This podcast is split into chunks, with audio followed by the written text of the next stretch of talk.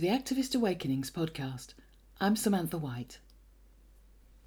We seem to be living under a barrage of bad news headlines, and it's all too easy to see the myriad ways in which the world is going to hell in a handcart and crawl back under the duvet feeling powerless.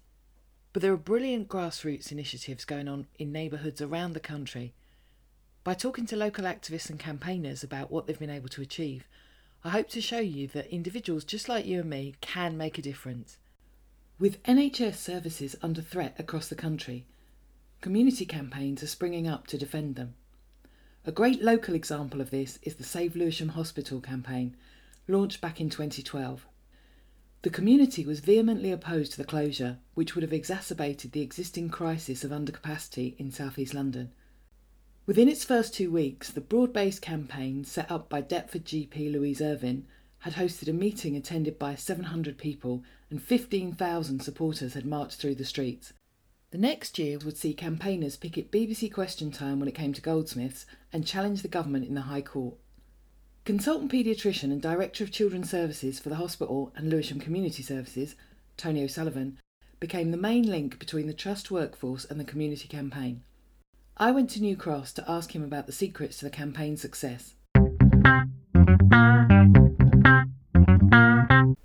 Doctor Tony O'Sullivan, welcome to the podcast. Hi. To begin with, could you tell us how you got involved in the campaign? At the time that Jeremy Hunt tried to close our hospital, twenty twelve thirteen, uh, I was I became the main link between the Trust health workforce and the community campaign to oppose the closure. Could you tell us about the threat to Lewisham Hospital? What was Jeremy Hunt's idea? Well, um, the overall government policy was to close about a third of district general hospitals, and they were imposing um, financial restraints on trusts and driving them into a, an artificial kind of debt. An adjacent trust, South London Healthcare Trust, was a trust combining three different hospitals in three boroughs in South East London, and two of them were two of the eight worst contracted private finance initiative hospitals. So that trust was technically in debt, and, and a, a big factor was that they were owing sixty million pounds of repayments to the P F I contracts every year, and that was going up year on year. So they were, inverted commas, in debt, but the, the government was just not giving them enough money. The government and N H S England in London, they used that as an excuse to say we need to look at the whole of the South East London health economy. They put the trust into emergency measures, not Lewisham, the, the other trust, mm-hmm. and they imposed a, a kind of bankruptcy manager that was called a trust special administrator, directly imposed by the Secretary of State. And in a, a rapid assessment over l- less than six months, really, they decided um, that they would close Lewisham Hospital as the financial solution to the South East London health economy. And that was despite the fact that Lewisham had just been refurbed, it had very good performance rates. Yes, it, it was, Lewisham itself had, had seven years running of, of balancing its books, even in a difficult climate. It still does have a, a strong link with the universities for tra- training medical students and training nurses. So it was a, a university-linked hospital. It had very good clinical uh, standards and a very good reputation. It just really didn't make any clinical sense at all. The Lewisham Hospital is right in the middle of Lewisham Borough, so it's an ideal setting really for a district general hospital, and it was serving uh, about three hundred plus thousand people um, with very good feedback from the community. And so if the special advisors' um, measures have been implemented, what impact would that closure have had on patients' access, that kind of thing? They were planning to close the A and E, the Accident and Emergency Department, and all the acute inpatient work. So all uh, acutely ill adults, elderly, children, and also the maternity uh, services with, with medical input, the, the obstetric input to maternity. They were going to therefore reduce access to people having emergency needs, and they were going to have to go to another of the local hospitals, Queen Elizabeth in Woolwich, uh, King's, or further afield. The travel time especially if you're vulnerable, if you don't have a car. We knew of stories of people walking a long way to appointments because they couldn't afford bus fare. So th- these things might sound small. In London, it, it's five miles to Queen Elizabeth, Woolwich, from um, Lewisham Hospital. But, mm. but we did a trial in our campaign, seeing how long it would take from a, a bus stop outside Lewisham Hospital. And on the morning of the trial, it took an hour and forty minutes. My goodness. Uh, there was no direct bus route. Yeah. They claimed that it was going to take an average of one minute extra if you were in an ambulance and three minutes extra if you were in a car, and ridiculous things. They'd used Google Maps for assessing average time, and they used it at something like midnight. And they didn't take into account the Blackwall Tunnel, the Woolwich Ferry, any of the roads along there that are generally clogged up at any time of day. Yes, that's right. So there was a particular case of, of uh, a family with a child with a very severe life-threatening disorder which made them prone to dramatic hemorrhaging. And they were under the liver team for children at King's. And they had told the mother, if your child ever starts hemorrhaging, do not try to come to our department at King's, your child won't make it. Uh, you must go to Lewisham Hospital. So th- there were examples like that where parents were actually frightened at the thought of Lewisham Hospital closing. And, and that's the most dramatic example. But there were, in South East London, there's a, a very big Black and African origin Caribbean community and high incidence of things like sickle cell disorder. So if you have a sickle cell pr- crisis and you're thrown into intense pain, as well as other life-threatening complications, you need treatment straight away. You, you don't need to go to a specialist unit. You need emergency treatment uh, for pain relief, or if it's um, sepsis, you need immediate access to life support and antibiotics. The, the consultants and nurses in Lewisham Hospital assess that for over ninety percent of cases, you need urgent access to definitive support and, and health care rather than going many miles to a super specialist unit. So you've got a lot of factors there in terms of access, vulnerability, in terms of health, but also in terms of financial things.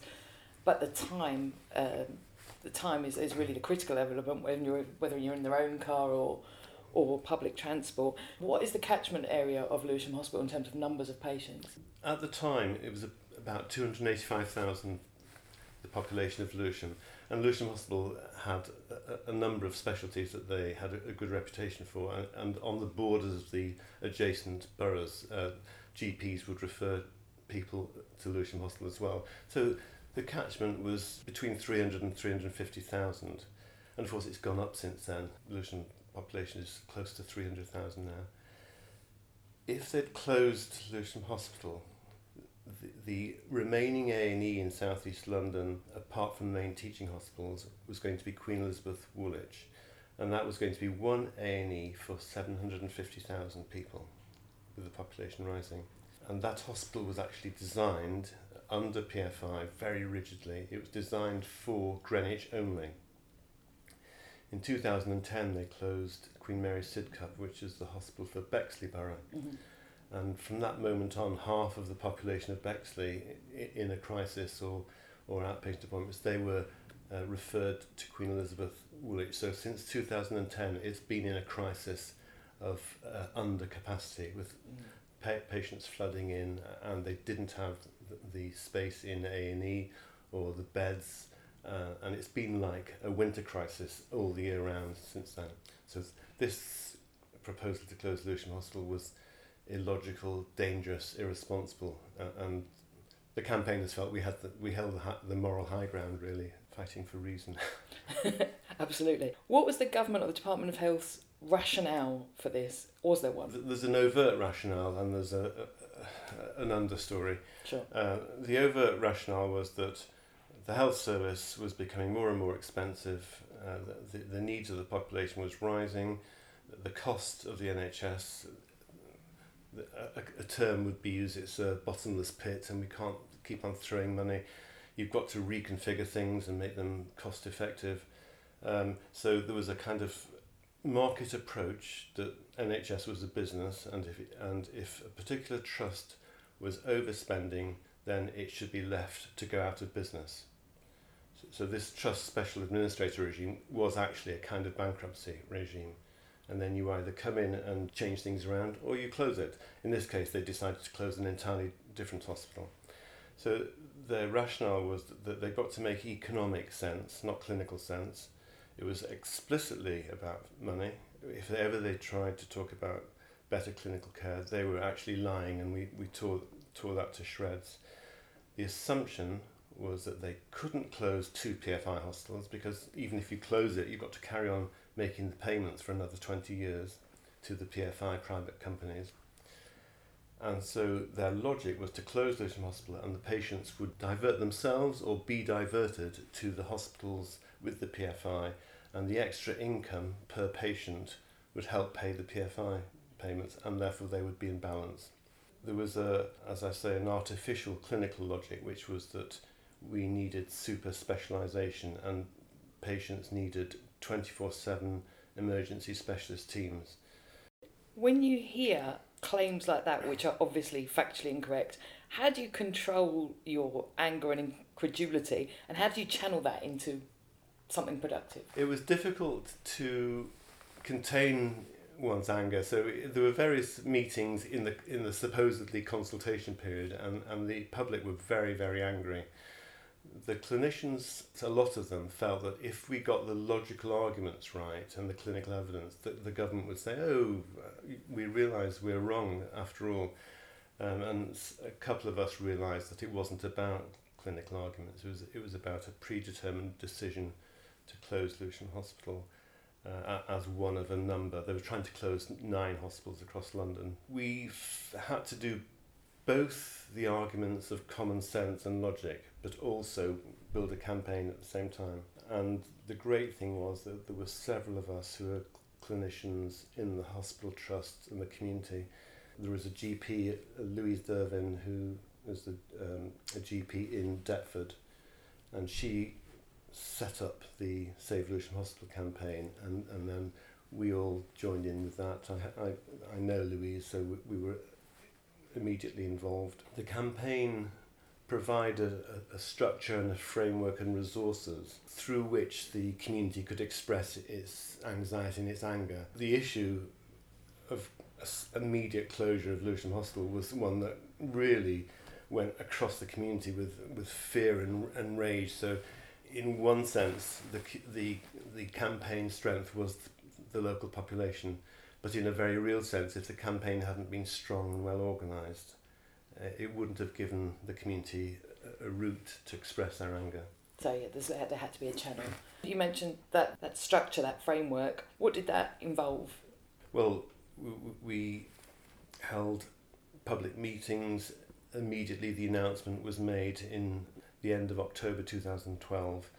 And within two weeks, we'd had a meeting of seven hundred people, and we had a, we'd had a march of fifteen thousand people. So we started meeting regularly, and we we, we had a, a full open public committee meeting every week for months. And the first meetings, um, after the public meeting and after the march, we had, you know, one hundred, one hundred twenty people in those meetings crammed into a big room at the health centre in Deptford. We then asked everybody what skills they brought to the table, and we asked them for for ideas. We we had an early policy that whatever the idea might be, however sort of fluffy or zany it sounded, if somebody was willing to try it, we'd, we'd let them go with it. We had little mini structures set up, like a media team. You know, two or three people said that they would do that. Uh, two or three people said that they would organise Um, the merchandise for the campaign, badges and tote bags and, and T-shirts and things like that. And we had subgroups who were organising an event like the demonstration, and we went on and on like that. So we had uh, we had a huge amount of resource, pe- people who had, had been involved in in activism in the past, uh, were virtually in retirement, I could put myself in that category, came out of retirement and, and added uh, this campaign to their day job. But the community was there as well, people who had never been involved in politics before, but they'd had children born at, at Lewisham Hospital, and they'd got into trouble, and, and they'd had immediate access from the, the midwife team to the medical team, and, and uh, very good care, and other examples that I've mentioned. So we had real activism engaging the community, and we gave them routes to to express themselves and to show their skills as well and their imagination. Fantastic. So you had the meetings which allowed people to come forward with their ideas and, and offer their volu- their time as volunteers, and and the sort of meetings were a focal point where you could gather all that energy together. Yes, okay. That's right. We were thinking about different parts of the community that we could get to where health services were important for them.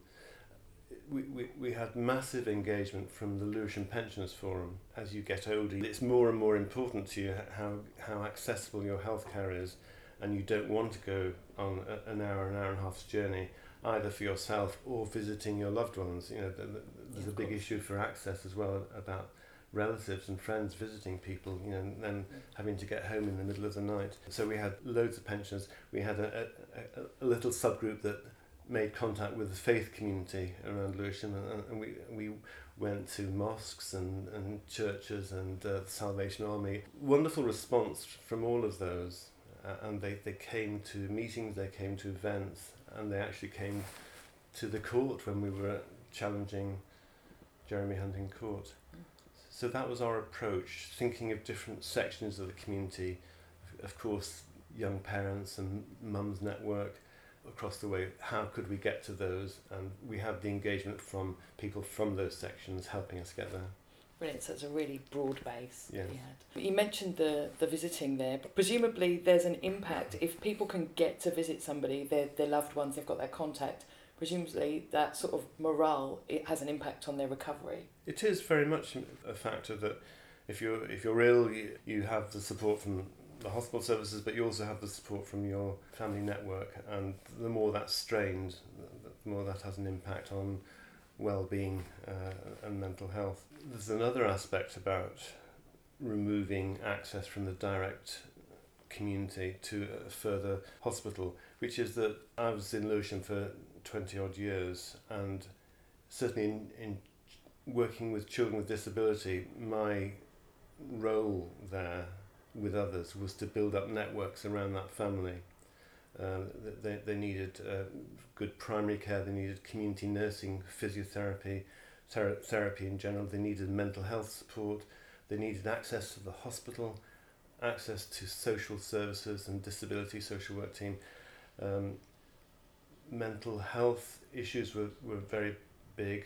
It's even worse now, but even then, you know, uh, children and teenagers in mental health crises ending up in A and E, we had a, a service where the local child and adolescent mental health services would see that child and family in A and E or on the wards within twenty-four hours and give them the next step immediately. For example, I or my colleague will see you on Tuesday. And if you close that hospital down and the, the, the population have dissipated to three or four other hospitals further afield, you can't have that immediate network with the mental health team or social care. The same for adults, you know, uh, adults who may live on their own may be very, very vulnerable, and to get them home uh, out of hospital, you, you might need a support package in, including um, social work and occupational therapy and so on to help rehabilitate them back to independence. And if you're from another borough, you've got huge barriers to make those links. So that's what Jeremy Hunt was actually about to destroy. Uh, decades of work in building up support mechanisms for different types of, of need that patients and community have. And just to go back, like I said, you mentioned the zany ideas that people brought. Have you got a couple of examples of, of things you thought, what? And then they they were taken forward and sort of contributed. Yes, I, they're, they're lovely ideas that initially didn't seem to gel. That was m- probably just my fault, but you know, a mother said, why don't we have um, a buggy army descending on Whitehall and go, go to the Department of Health? And we thought, you know, okay, well, how's, how's that going to work? And what they did was they, they put all the, the messaging round on Mumsnet and, and uh, outside primary schools and getting to parents, and on a particular day in February with snow on the ground. Oh we, we had one hundred fifty people, including the babies, descending with buggies, convening somewhere behind Charing Cross Station and then marching down Whitehall and to the, to the Department of Health. All these women and babies demanding, "We're here, Jeremy, where are you? Come and meet us." We we never saw him, of course, on that day. No. And then there was a, a kind of Zimmer frame army. Uh, Lewisham, Lewisham pensioners marched down Lewisham High Street um, with, with uh, different forms of mobility supports, and, and that was very moving and and very powerful as well. And these things got publicity. Fantastic. That's uh, one of my questions. Obviously, you got hugely impressive media coverage in terms of, you know, right from local blogs to national dailies, Private Eye, like I T V News. How? Have you got any advice for other campaigns? It was very important to us to think of where the general public would be in, in their understanding uh, of issues, and not to... It was a very political issue. They were trying to close a hugely needed health resource, but not everybody is at the same political level of understanding. And so, first of all, we we discussed and we trialled how to get the language right so that it was emotionally intelligent, it was factually accurate, it wasn't over-threatening or uh, scary in its language. And that was important for the general public, but it was also important for the press. The press could see that we were consistent, that if we said something was happening or there was a, a, a factual aspect to it, that they could rely on us, that we weren't blowing it up out of proportion. We had two really good people who were good at phoning the press and talking to them, making personal contacts. And gradually, over weeks and months, they, they began to trust us, and, and they would, they would come to us. If, if there was a an announcement of something, they would come to us for our version of it. We did quite well with the London news. The national news wouldn't touch us for a long time, even though it was definitely of national importance, because they were closing a really good hospital, very busy, um, very high standard. The, the numbers made sense. The, the busyness of the A and E, for example, it had one of the best paediatric units in the country, paediatric, specifically paediatric A and E. So none of that made sense. And they were closing it in a six-month period where normally there'd be a huge consultation going on for, for over a couple of years to work out the complexity of, of need. So it was irresponsible. And The Guardian wouldn't touch it, and B B C National News wouldn't touch it. And then there was a stroke of luck. You can't legislate for luck, but B B C Question Time came to Goldsmiths, and it came in the January just before the, the uh, announcement of Jeremy Hunt to close the hospital. And we got a lot of people in the audience, and we had a picket outside and, and made a lot of noise. And the panel came out to speak, saying, "What what is all this about?" You know. So this is before the programme started, of course. And then they have a preliminary chat with David Dimbleby before you go into the chamber. And he he said, I, I know there's a really big issue going on in the community about Lewisham Hospital. Uh, this is a national programme. We can't uh, take local issues in our programme. But if somebody asks a question about the, uh, the, the national N H S, we will then be able to have a, a discussion that reflects the local issues. And uh, one of our contacts in the o- audience just asked a very simple question: is the N H S safe in Cameron's hands? And that then led into a big discussion and the audience participation, and there was f- f- for fifteen minutes it was about the closure of Lewisham Hospital. That had a, a massive impact, and suddenly the rest of the national press w- were interested, and, and we'd broken through. So one of the lessons is to adjust your message to get to the level of understanding that the people and the journalists will respond to. And the second thing is to just look for opportunities that are, that are a way in. We also had quite a lot of clinicians willing to speak out. It's, it's very helpful for N H S campaigns to have the involvement of local clinicians, doctors and nurses and therapists and, and mental health specialists. Not every campaign has that opportunity, but it's something that they really need to work at and, and to try to encourage uh, local N H S staff to be involved. The media really respond to quotes and interviews with the, the local doctor from the A and E or, or an emergency nurse practitioner. That really helps them build up a story, so that was something that we also had in Lewisham. You've got a, a very broad-based uh, community campaign. Um, you've mentioned some of your allies, like the clinicians, you've got the faith groups, you've got the pensioners, you've got the mums. Were there any other uh, um, key allies in the campaign? We also looked to uh, the local clinicians, the G Ps that were going to be sending their patients to the hospital and were suddenly going to be without that hospital, having to divert them. So we put out, in a sense, like a petition, a, a letter to all the four hundred fifty G Ps and, and asked them for their support. Um, did they were they in favour of or did they oppose what Jeremy Hunt was trying to do in closing the hospital? And we got a, a massive response from that. Um, the clinical commissioning group, which is the organising structure that holds the budget for Lewisham Borough and, and, and similarly for the other boroughs, we were trying very hard to get their engagement. Um, initially they poo-pooed us and said, well, you know, we'll, we'll make our arguments with the government about what should happen, but and if you want to go off and demonstrate, you, you go and do that. But they gradually realised that we'd had a huge impact, and the chair of the C C G uh, started to work with us and to meet us. So that was also very powerful. So we, we got a letter signed by the, the vast majority of G Ps and virtually all the Lewisham G Ps completely opposed to the closure. So we started to line up sections of the community uh, and sections of the clinical workforce, all, all with really with unanimity in opposing the decision.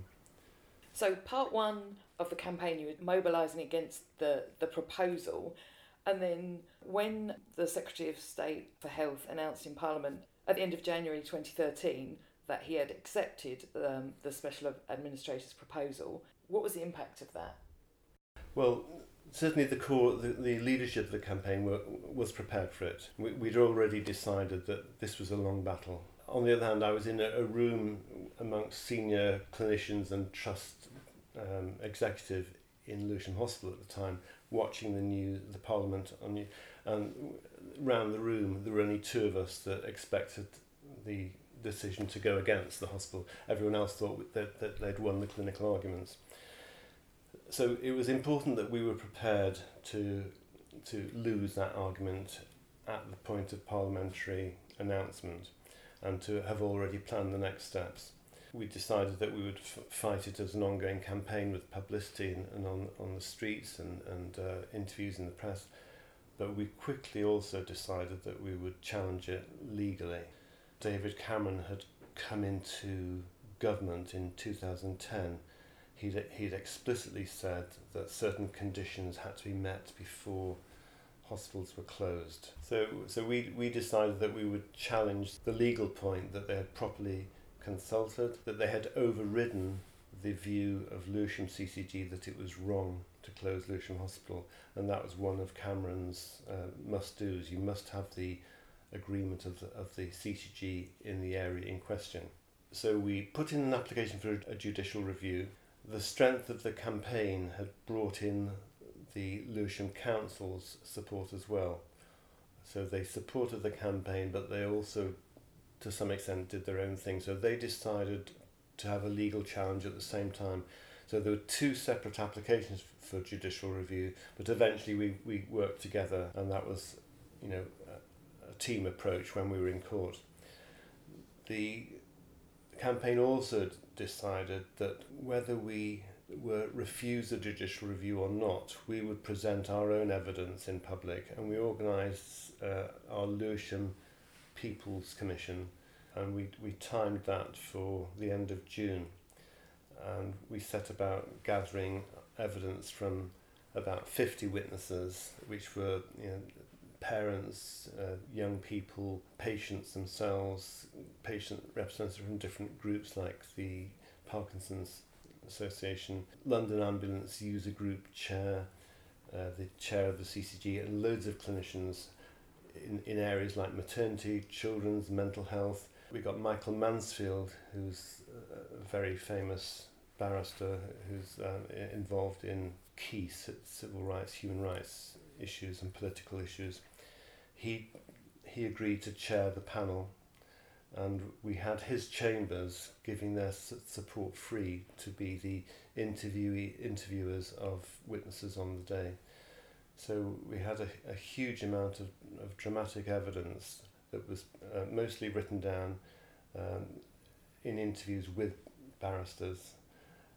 And then on the day we had uh, about thirty witnesses giving their oral testimony, and we filmed it all.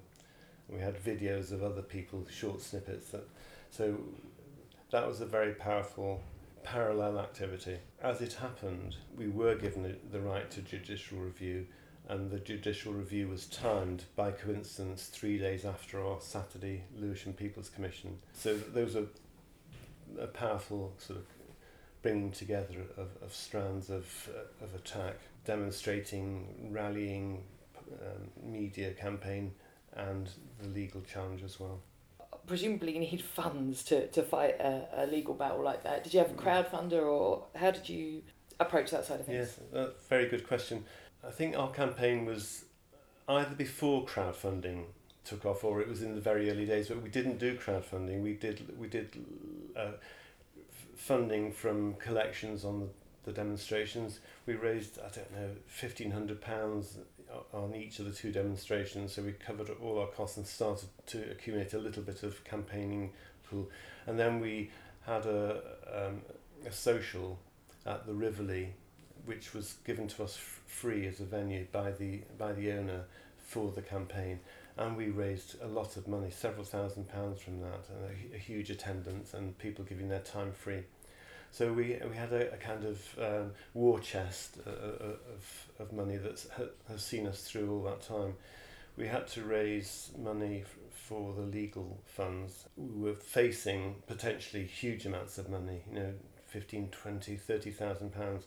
So what we what we'd raised wouldn't have covered that exactly, but the, the, the lawyers were willing to limit the costs if we lost. thirty-eight Degrees came in very late in the day um, uh, and put out an appeal for us, and they raised a considerable amount of money, which they, and in the end they gave us fifteen thousand pounds towards our costs. When we actually won the legal challenge, the government side made a very divisive, sneaky bid to the judge, saying, "Well, actually, it was the late, it was the council's barrister that won the substantial arguments, and the and the campaign's barrister's points were were not accepted by the judge. So I, we we oppose costs being awarded to the campaign," and the judge actually agreed that. So that our two campaigns had agreed between them which ones to lead on, and by chance the, the council's points that we agreed that they would lead on were the ones that won on the legal technical points. So we didn't get costs uh, awarded to us, but we had a limit of that, so we had to hand over about twenty-five thousand pounds um, wow. in legal costs, but we survived by that. It's just a substantial amount of money. You've talked about the People's Commission and all that kind of thing. Uh, were there any other crucial steps in getting the, the decision or the recommendation overturned? They all contributed to the end point in a way. The strength of the campaign alone often doesn't win a particular battle. You have to fight it in many different ways. Sometimes an individual campaign raises such a furore about a smaller point, for example, an individual service, and the campaign persuades a C C G or or some part of the health service to reverse. This was a, a very major decision to close an entire hospital, and we needed all the things uh, to be going on in parallel and, and supporting each other.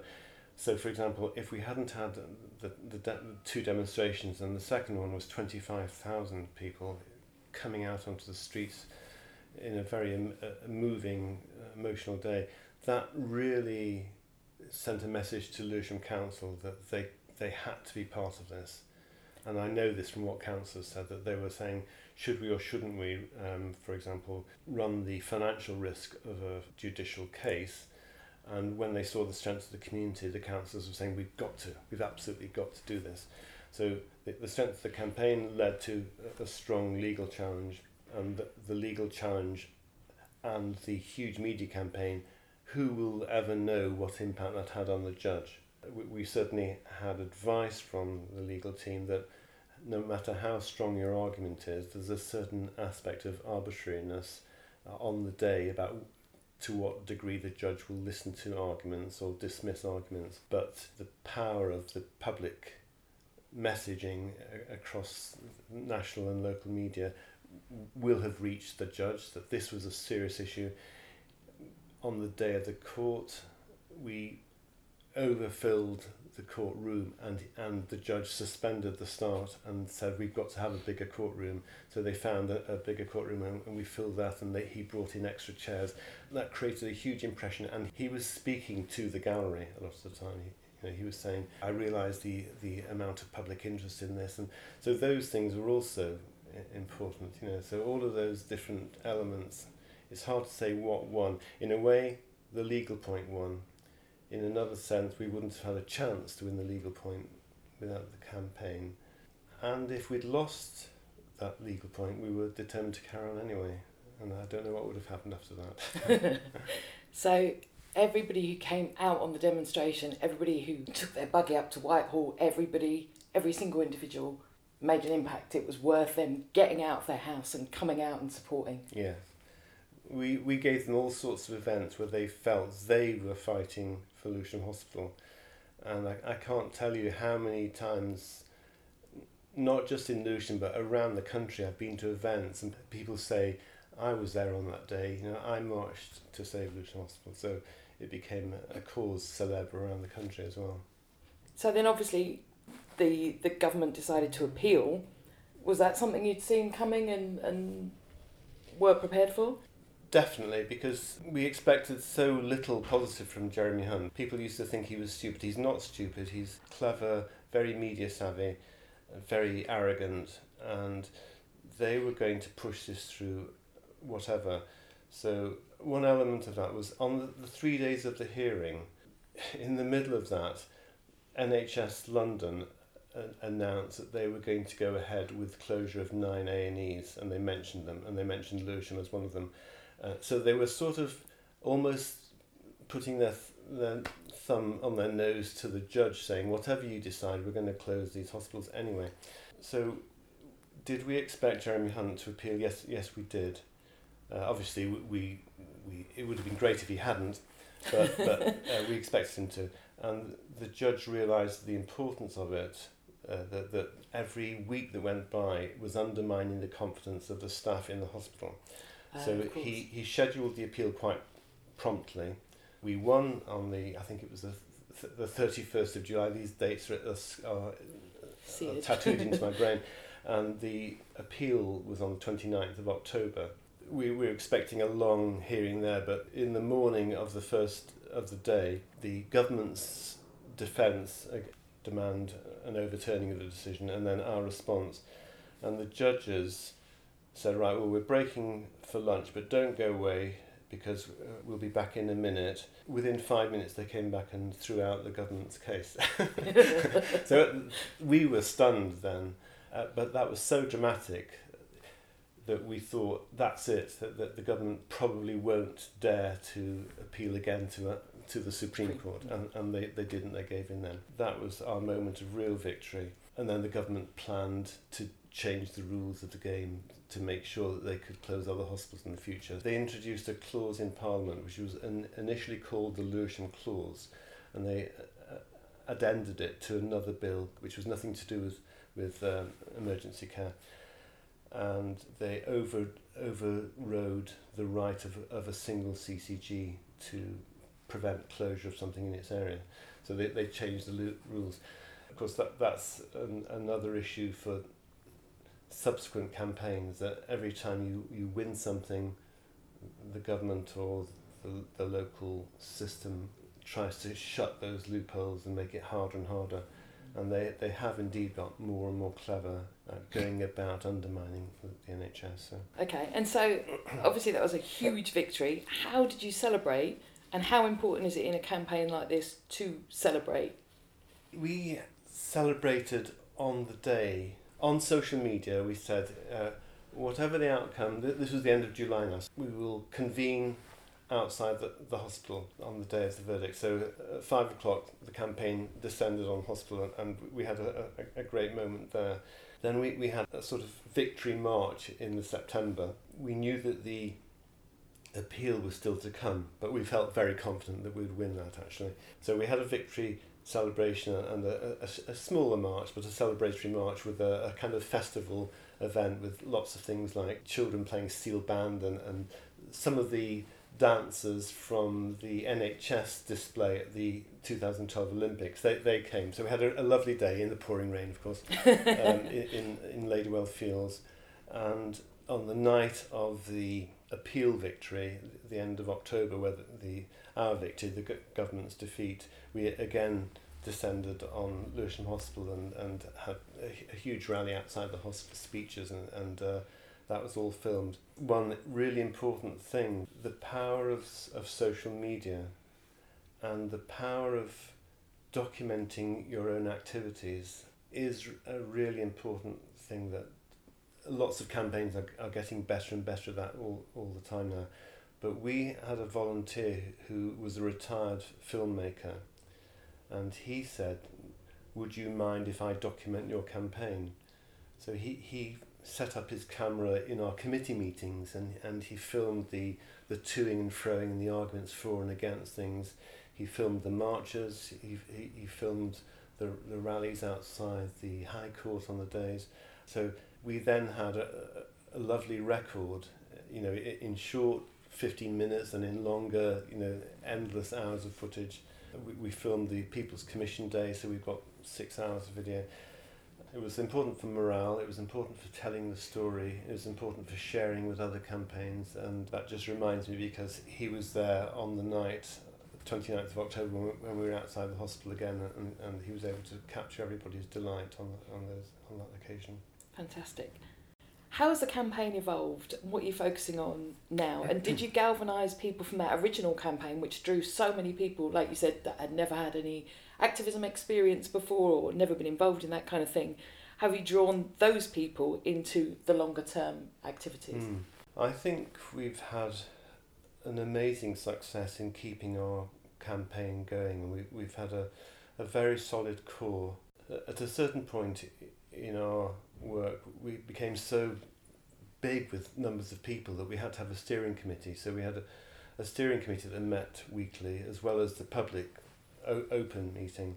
And they initially had a twenty-five on our steering group. We still have meetings of twenty to twenty-five people regularly. Actually there in, in the room, a much wider periphery of people that are still involved. We were very clear that it wasn't just about the hospital. And it wasn't just about, don't close us, to close another hospital. We were saying, this is an attack on the N H S and we, we won't accept it. So we knew, and it's obvious, that the attack on the N H S was a, an ideological one. It was very deliberate and it was going step by step by step. And we decided that we would carry on uh, as a Save Lewisham Hospital campaign. We wouldn't change the name, we've saved the hospital, but we would carry on.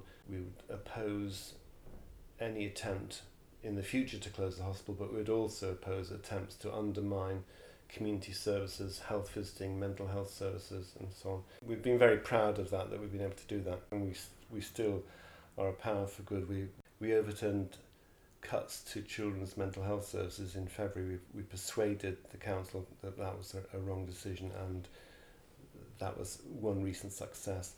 We've recently got them to put on hold the plan to cut health visiting services, and we and we got Greenwich C C G to overturn the, the plan, the outrageous plan to shut down a substance misuse team in Queen Elizabeth Hospital that saves many, many lives by intervening early. We affiliated to Keep Our N H S Public to be part of a, a national campaign to save the N H S, to oppose privatisation, to, to demand proper funding for it, proper conditions for staff and so on a year later. So December two thousand fifteen, I became the co-chair nationally of Keep Our N H S Public. And we, we went a stage further nationally, which is part of the message we've just been talking about, about inclusivity. We noticed as Keep Our N H S Public, we're the, the longest lasting campaign organisation, you know, locally and nationally since two thousand five. But there, there is a plethora, there are many different organisations all doing, to some extent, their own thing, although doing very good work. So we we were thinking, how can we bring them together, not necessarily in the same organisation? So in the autumn of two thousand fifteen, we set up Health Campaigns Together as an open invitation to uh, campaigning organisations, to researchers, to unions, to come together on, on a, a, a simple, straightforward principle platform about saving the N H S. And that also now is uh, a very, very good website, and it's a very good organisation as well. I'm, I'm vice chair of that. We have one hundred twenty affiliates of that, including five national unions.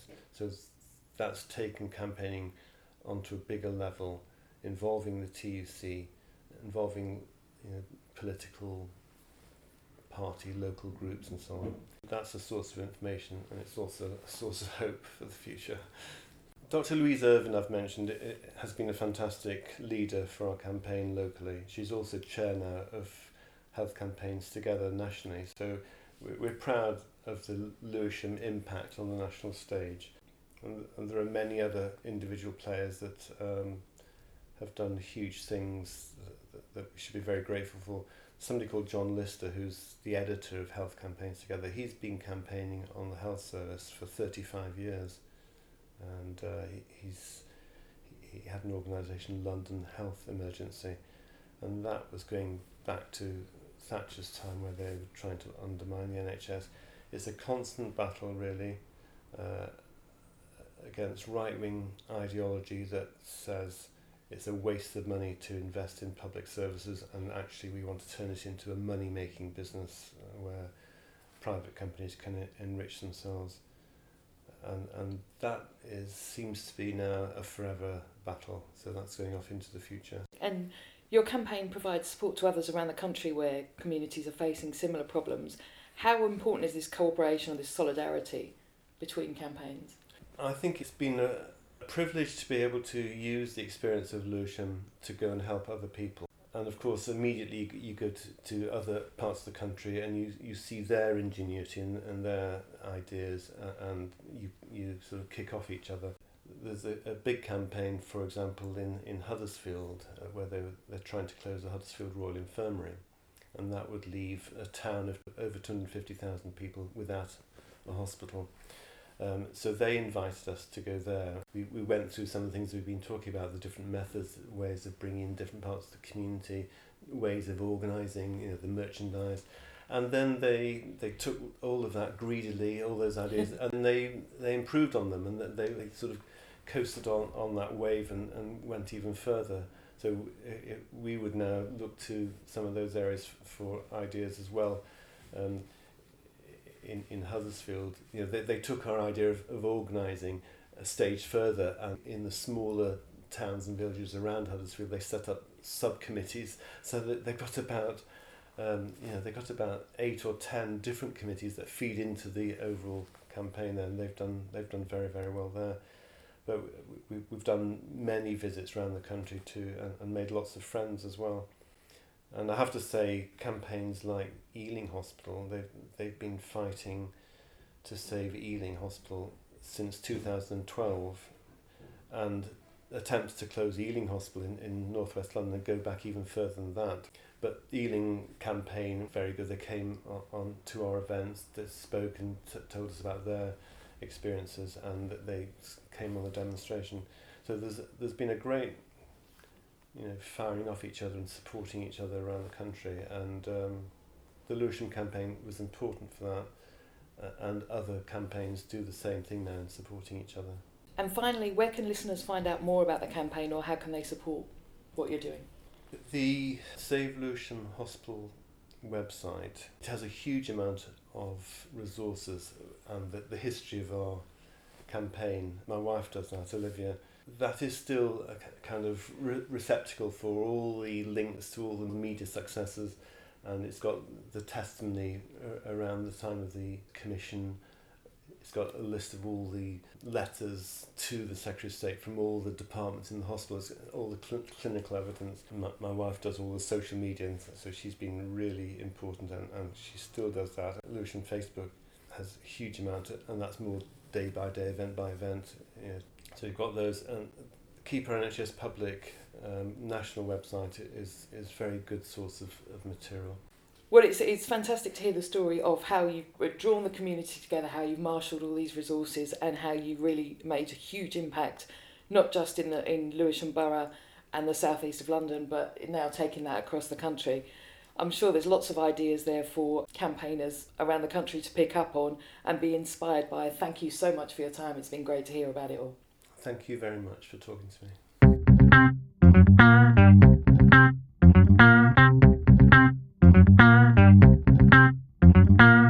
Thank you for listening to this episode of Activist Awakenings.